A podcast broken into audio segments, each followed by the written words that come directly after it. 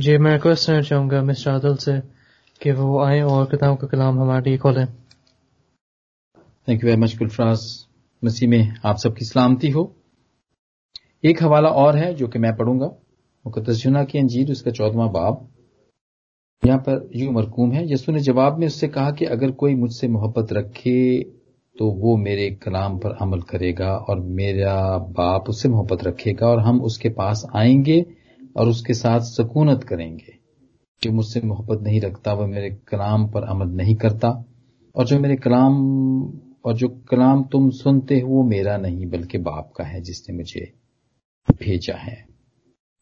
मैंने ये बातें तुम्हारे साथ रहकर तुमसे कही, लेकिन मददगार यानी रुल कुदस जिससे बाप मेरे नाम से भेजेगा, वो ही तुम्हें सब बातें सिखाएगा, और जो कुछ मैंने तुमसे कहा है, वो सब तुम्हें याद दिलाएगा। मैं तुम्हें इत्मीनान दिए जाता हूँ, अपना इत्मीनान तुम्हें देता हूँ। जिस तरह दुनिया देती है, मैं तुम्हें उस तरह नहीं देता। तुम्हारा दिल ना घबराए और ना डरे। तुम सुन चुके हो कि मैंने तुमसे कहा कि जाता हूँ और तुम्हारे पास फिर आता हूँ। अगर तुम मुझसे मोहब्बत रखते हो तो इस बात से कि मैं बाप के पास जाता हूँ, खुश होते क्योंकि बाप मुझसे बड़ा है। खुदावंत का शुक्र हो। उसके उसके कलाम के पढ़े और सुने पर उसकी बरकत हो। जी मेरे प्यारे अजीजों आज फिर खुदावन ने मौका दिया कि हम मिल के सीख सकें और आज का टॉपिक तो ट्रिनिटी का ही ये सीज़न है। अभी लास्ट संडे को ट्रिनिटी संडे था तो उस पर हमने मैसेज पास्टर गिलबर्ट से सुना हमें उससे बरकत मिली हमें। आ, और इसके बारे में पता चला उन्होंने बताया हमें और और इसी के बारे में हम थोड़ा सा आज और भी सीखेंगे ट्रिनिटी संडे के बारे में, तसलीस का एतवार, जो कि कलीसियाओं के अंदर मनाया जाता है और इसको दसवीं सदी से से इसको, इस दिन को रखा गया।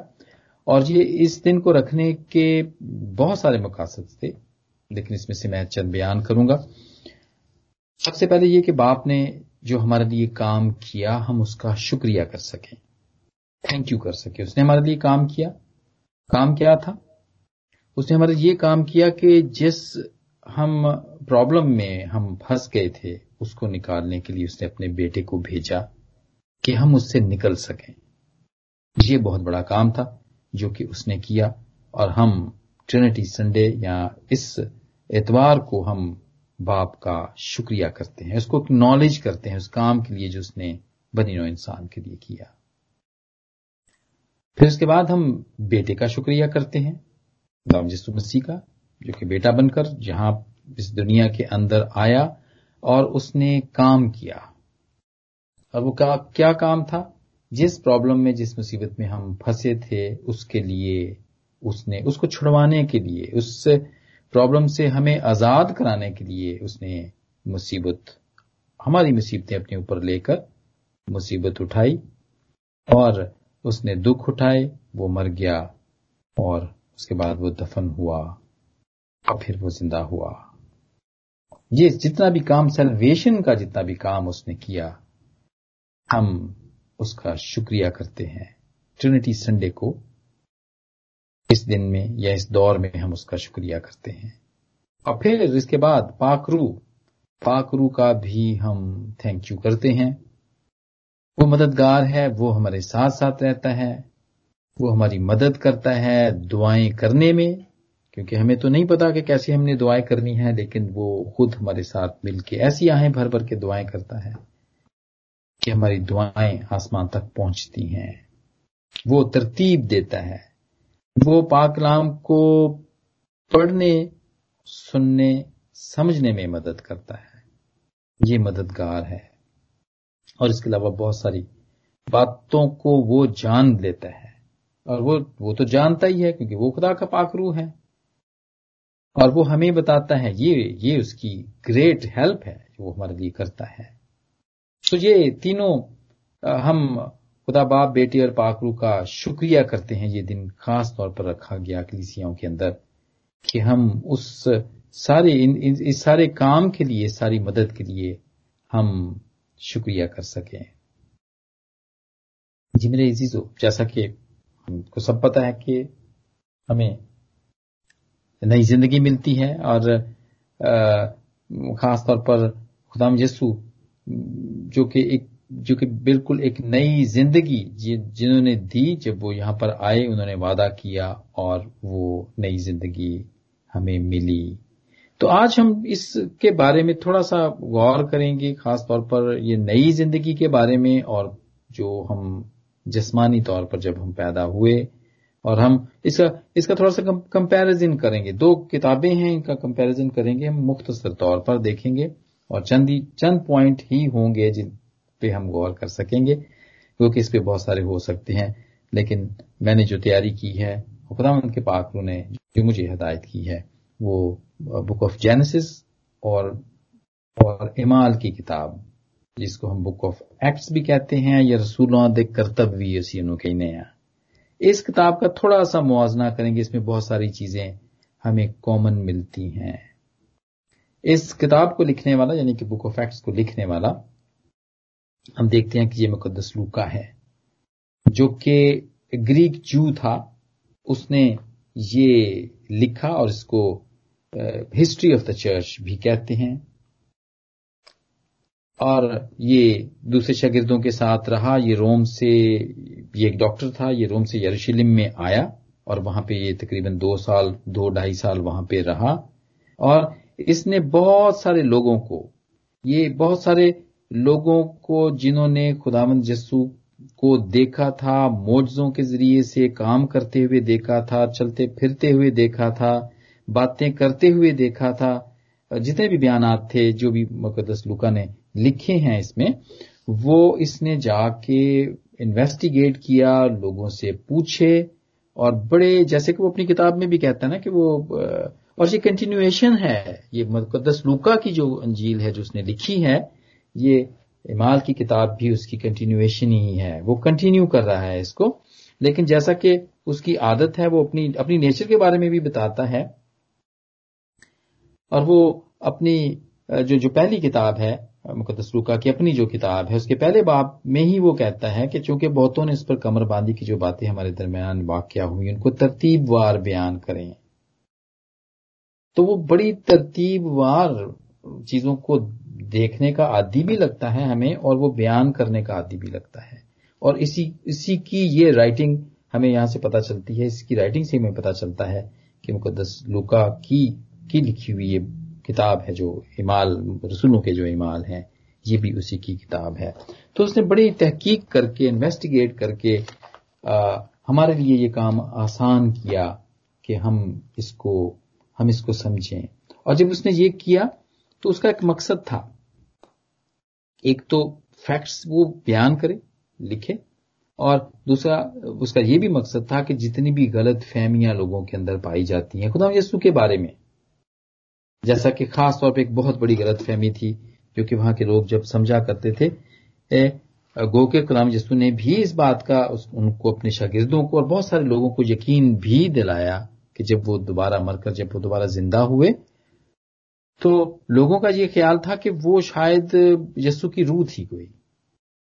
लेकिन ये बात खुदाम यस्सु ने खुद अपने शागिर्दों से और दूसरे लोगों से भी कही। उन्होंने कहा कि भूत के रूह का कोई जिसम नहीं होता है। तुम मेरे पास आओ, मेरे हाथों के सुराखों में अपनी उंगलियाँ डाल के देखो। मेरी पसली के अंदर, जहाँ पे भाला जो छिद गई थी, वहाँ पे अपना हाथ डाल के देखो। उन्होंने लोगों के सामने खाया, उन्होंने शागिर्दों को कहा, तुम्हारे पास कुछ खाने को है? और उन्होंने ये बातें खुदामंद ने ये बातें भी कही ताकि लोगों को ये शक ना रहे कि मैं रूह हूँ।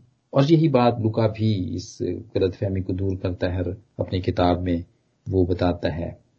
इस किताब को वो रसूलों की किताब को वो 61 टू 64 वो एडी में लिखता है एनोडोमिनी में लिखता है वो। और वो बड़ी मेहनत से ये काम करता है वो ये बताता है, इस किताब में ये भी वो बताता है कि जो खुदा मजस्सू की जो बादशाही है, वो सिर्फ़ यहूदियों के लिए नहीं है, बल्कि वो सारी दुनिया के लिए है। वो सारी दुनिया के लिए है। और वो अपने शागिर्दों को बिल्कुल खुदाम यसु अपने शागिर्दों को जैसे वो भेजते थे, इख्तियार के साथ भेजते थे, वो इसका बड़े अच्छे तरीके से बयान करता है। लुका के नाम है बाप की पहली नौ आयात के अंदर कि उन्होंने सारे शागिर्दों को भेजा और इख्तियार दिया। किस बात का? शिफा का इख्तियार दिया और बहुत सारे मुर्जों का इख्तियार दिया और इवन के गुनाह को बख्शवाने का भी इख्तियार ये बयान करता है।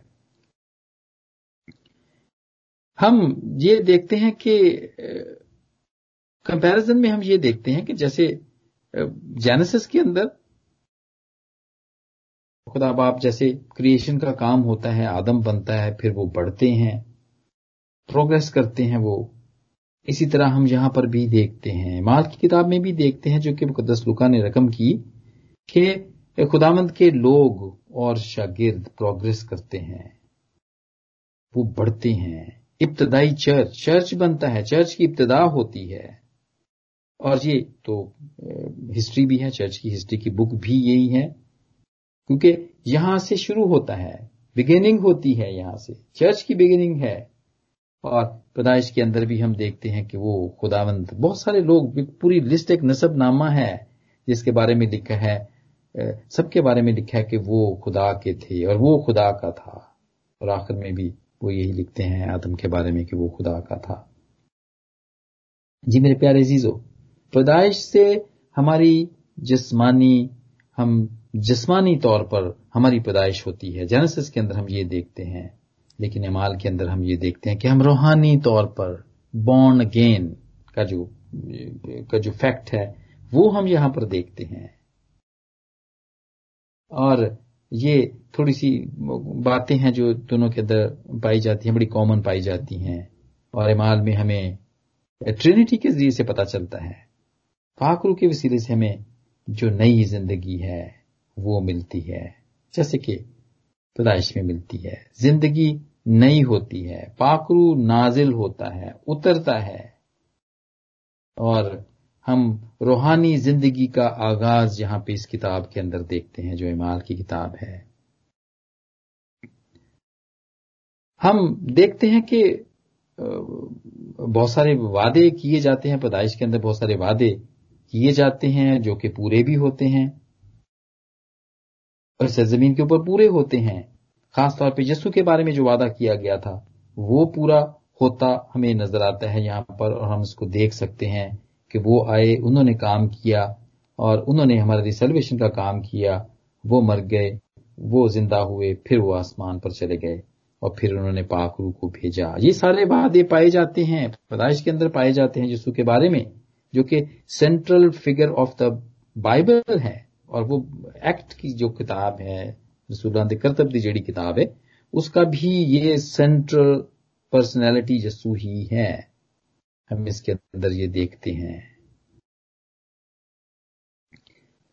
और एक और वादा जो अभी, जो इसके बाद इमाल की किताब के अंदर भी वादे किए गए हैं, जो कि हमें बहुत सारे वादे तो पूरे हुए नज़र आए हैं, अभी कुछ वादे हैं जो भी पूरे होने हैं, जैसे कि इमाल के पहले बाब के अंदर ही हम देखते हैं, ग्यारहवीं आयत के अंदर देखते हैं कि वो जो दो शख्स वहाँ पर थे, बैठे हुए थे जब खुदाम यसू आसमान पर चले गए तो वो वहाँ पे उनको शागिर्दों को वो कहते हैं कि, आए गलीली मर्दो, तुम यहाँ खड़े, तुम देख रहे हो जिस तरह ये आसमान पर खुदावन यसू गए हैं, इसी तरह एक दिन फिर वापस आएँगे।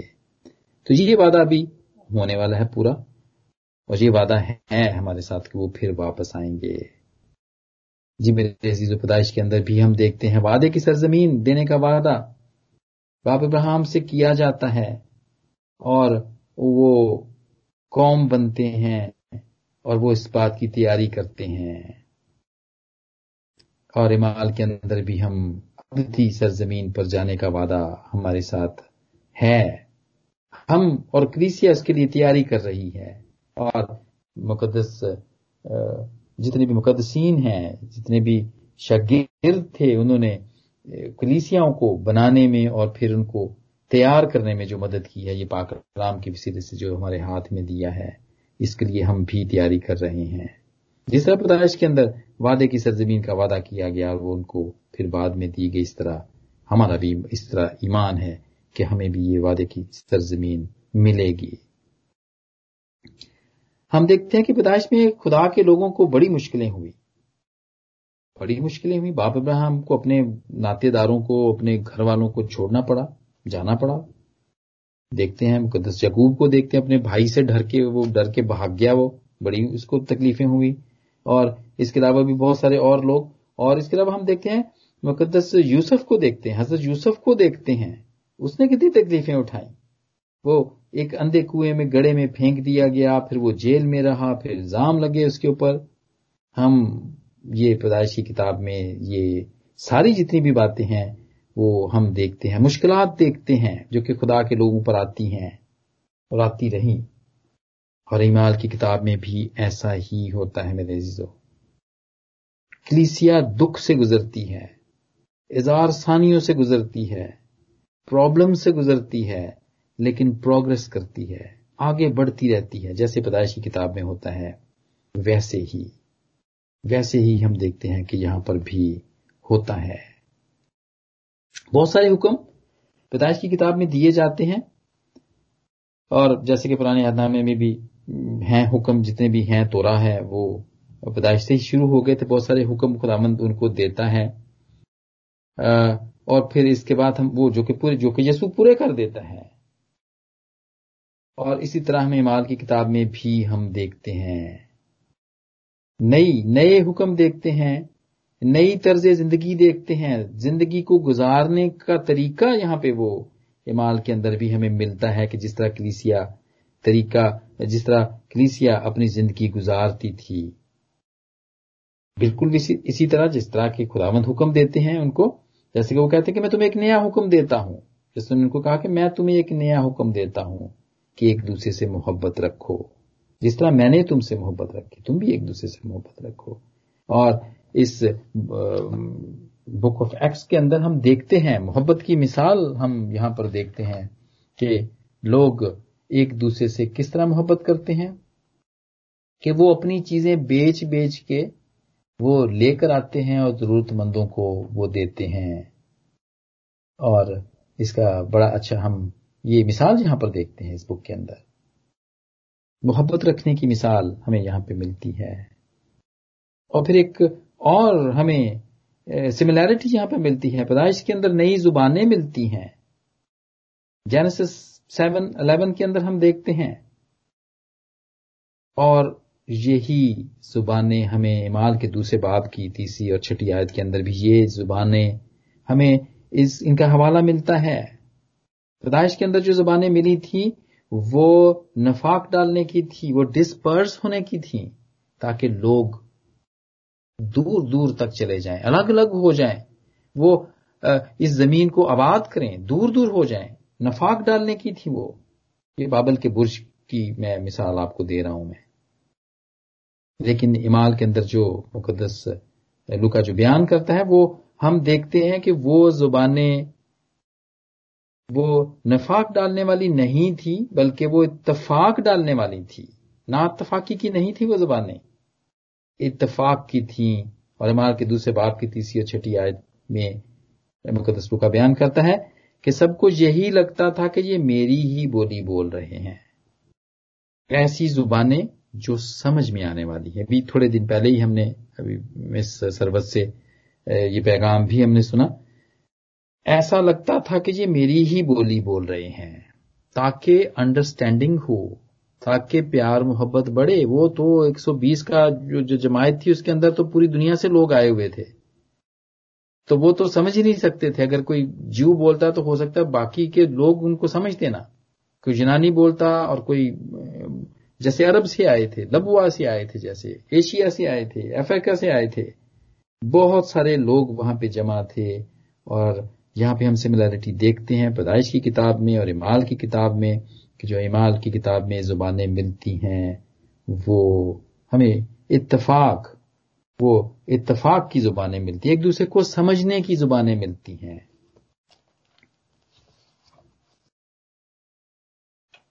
जी मेरे जीजो हम देखते हैं, पैदाइश के अंदर हम देखते हैं कि खुदा के लोग फैलते हैं और बढ़ते हैं। जब हम आगे जाते हैं, लास्ट आगे चैप्टर्स में जाते हैं, जहाँ पे सारे बनी इसराइल मिस्र में जमा हो जाते हैं तो वो वहाँ पे बहुत तेज़ी के साथ बढ़ते हैं और प्रॉस्पर भी होते हैं वो।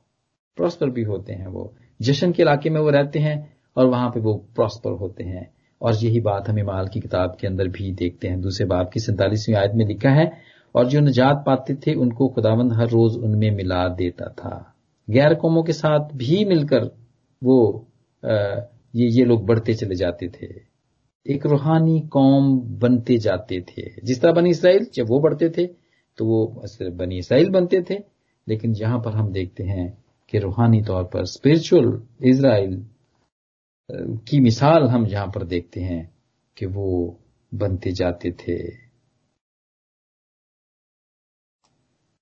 पैदाइश के अंदर लोग खुदा के हुक्म को मानते थे, समझते थे, उसका हुक्म मानते थे। और इमाल की किताब में हम देखते हैं कि कलीसिया भी पाकरू के वसीले से खुदा को जानती और उस पर अमल करती थी। साथ रहते थे, जानते थे। जी मेरे अजीजो, हम देख रहे हैं similarity Genesis book of Genesis का और एक्ट्स बुक ऑफ़ एक्ट में हम देख रहे हैं।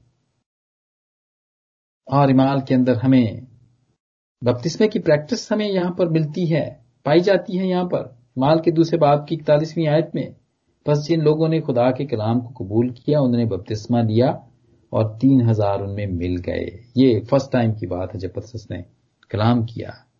और पैदाइश की किताब में भी हमें बपतिस्मे का कॉन्सेप्ट मिलता है। आठ जाने, नू का तूफ़ान है और वो बचते हैं, किश्ती में बैठते हैं वो पानी में से, पानी में रहते हैं और पानी में से गुजरते हैं और वो बचते हैं। इसका हवाला जेनेसिस सेवन के अंदर आप देख सकते हैं।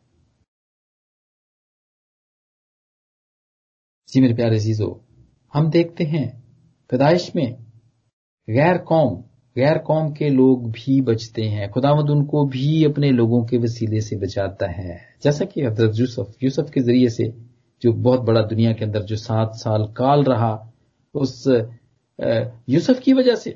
वो खुदामंद गैर कौम के लोगों को भी बचाता है, मरने से बचाता है।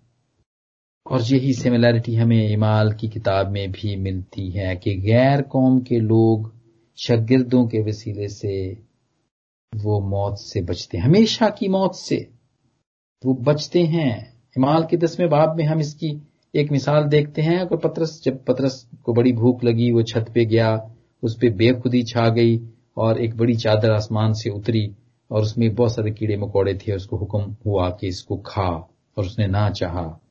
लेकिन फिर लिखा कि जिनको खुदा ने पाक ठहराया है, पंद्रहवीं आयत में लिखा है कि जिनको खुदा ने पाक ठहराया है तो उन्हें हराम ना कह। खुदा के बंदों के वसीलों, वसीले से, लोगों के वसीले से गैर कौम के लोग भी बचते हैं। पैदाइश में हमने देखा और हम यहाँ पर भी देखते हैं। ये तो सिर्फ़ एक ही मिसाल है, और भी आगे भी। पारूस रसूल के वसीले से भी, वो जब जहाज़ डूबने के खतरे में होता है तो उसके वसीले से भी जहाज़ का सारा जितना भी स्टाफ होता है, वो बच जाता है। जी मेरे प्यारे जीजो इब्राहिम से एक बेटे का वादा किया जाता है ताकि उसकी नस्ल कायम रहे। जेनेसिस 18 के अंदर इसका वादा किया जाता है। वो जो तीन मर्द आते हैं और वो वादा करते हैं कि जब अगली बहार में वो आएँगे तो तेरे यहाँ बेटा होगा वो। बाप अब्राहम से और सारा से वादा होता है। और हम देखते हैं कि वो ही आल अब्राहम आल अब्राहम कहलाते हैं। यानी कि उसकी कौम कहलाते हैं। उसके बाद जब वो बेटा हुआ और उसके बाद जो कौम बनी उसको आ, वो बाप अब्राहम की कौम कहलाती है जो कि इब्रानी हैं अबरी हैं। जो कि इसराइली हैं। और हमें यहाँ पर भी माल की किताब में भी खुदा के बेटे के वसीले से उसकी नस्ल की की, की प्रोग्रेस उसकी अफजाइश होती हुई मिलती है। मसीही बढ़ते हैं वो मसीही कहलाते हैं जो बपतिस्मा लेते हैं वो मसीही कहलाते हैं मसीह की नस्ल। ये हम इमाल के ग्यारहवें बाप की छब्बीसवीं आयत में देखते हैं। और शागिर्द पहले इंताकिया ही में मसीही कहलाए। जिस तरह बाप अब्राहम से अबरी हुए, वो और वो फिर हिब्रू हुए, अब अबरी हुए, फिर इसराइल कहलाए। इसी तरह हम ये भी देखते हैं, यहाँ पर बीमार की किताब के अंदर भी हम यही देखते हैं कि खुदा जिस्सू की नस्ल, जो जिस जिस बेटे का वहाँ पे वादा किया गया था, उसकी नस्ल से हम देखते हैं। और फिर हम इमाल की किताब के अंदर जो खुदा के बेटा है, उसके वसीले से भी हम उसकी नस्ल की अफजाइश देखते हैं, बढ़ना देखते हैं और वो मसीही कहलाते हैं। ये हम देखते हैं। और इसकी एक और बड़ी अच्छी हम यहाँ पर देखते हैं जैसा कि तिरपन फिफ्टी थ्री की टेन में हम देखते हैं।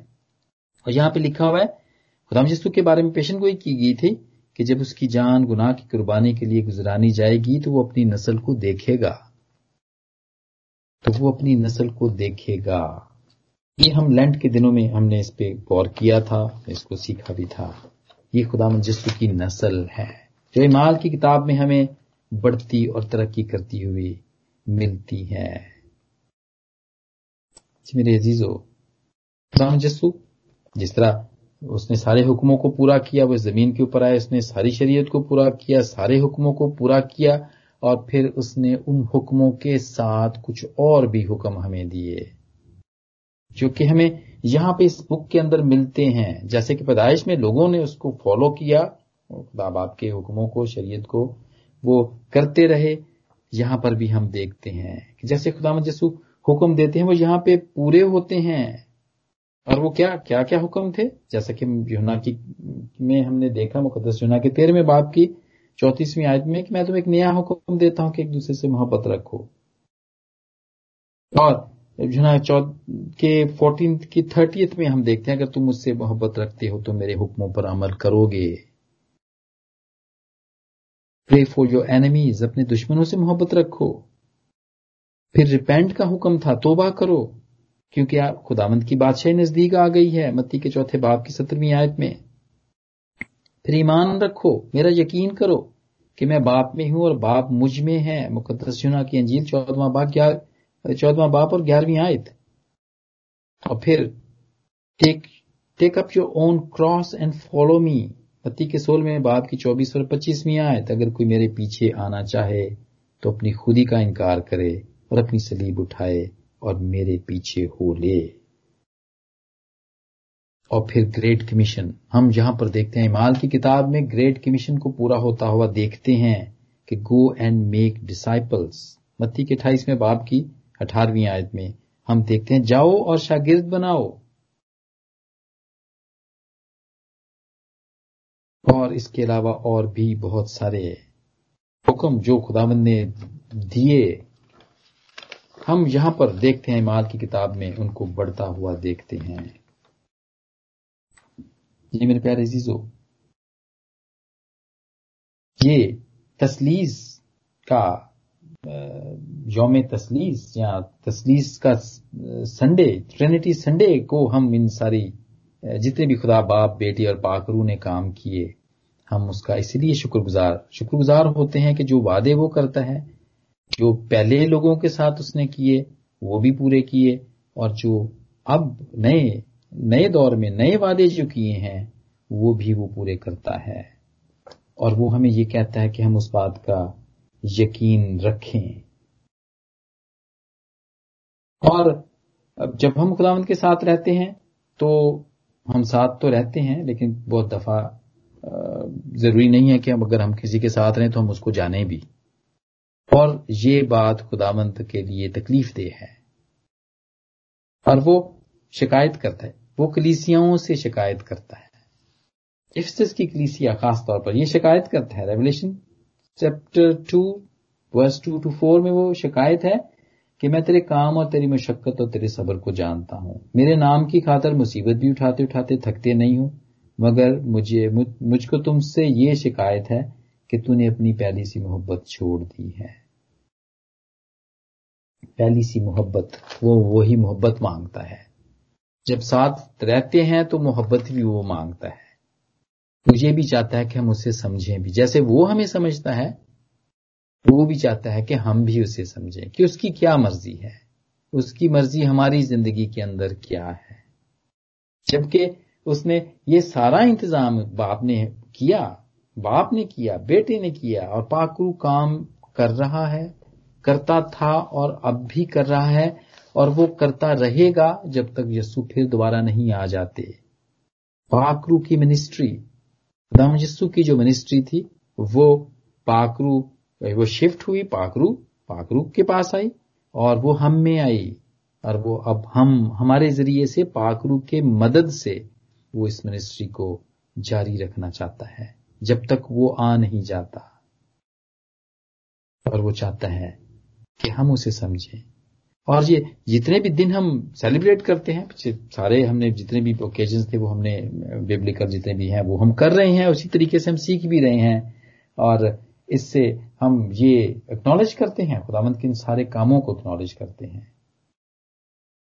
हम इस बात का, बात के शुक्रगुजार हैं कि हम जो ये रोज यहाँ पे मिल बैठते हैं, खुदावंत के कलाम में से हम गाते हैं, पढ़ते हैं, सुनते हैं, उस पर बहस करते हैं।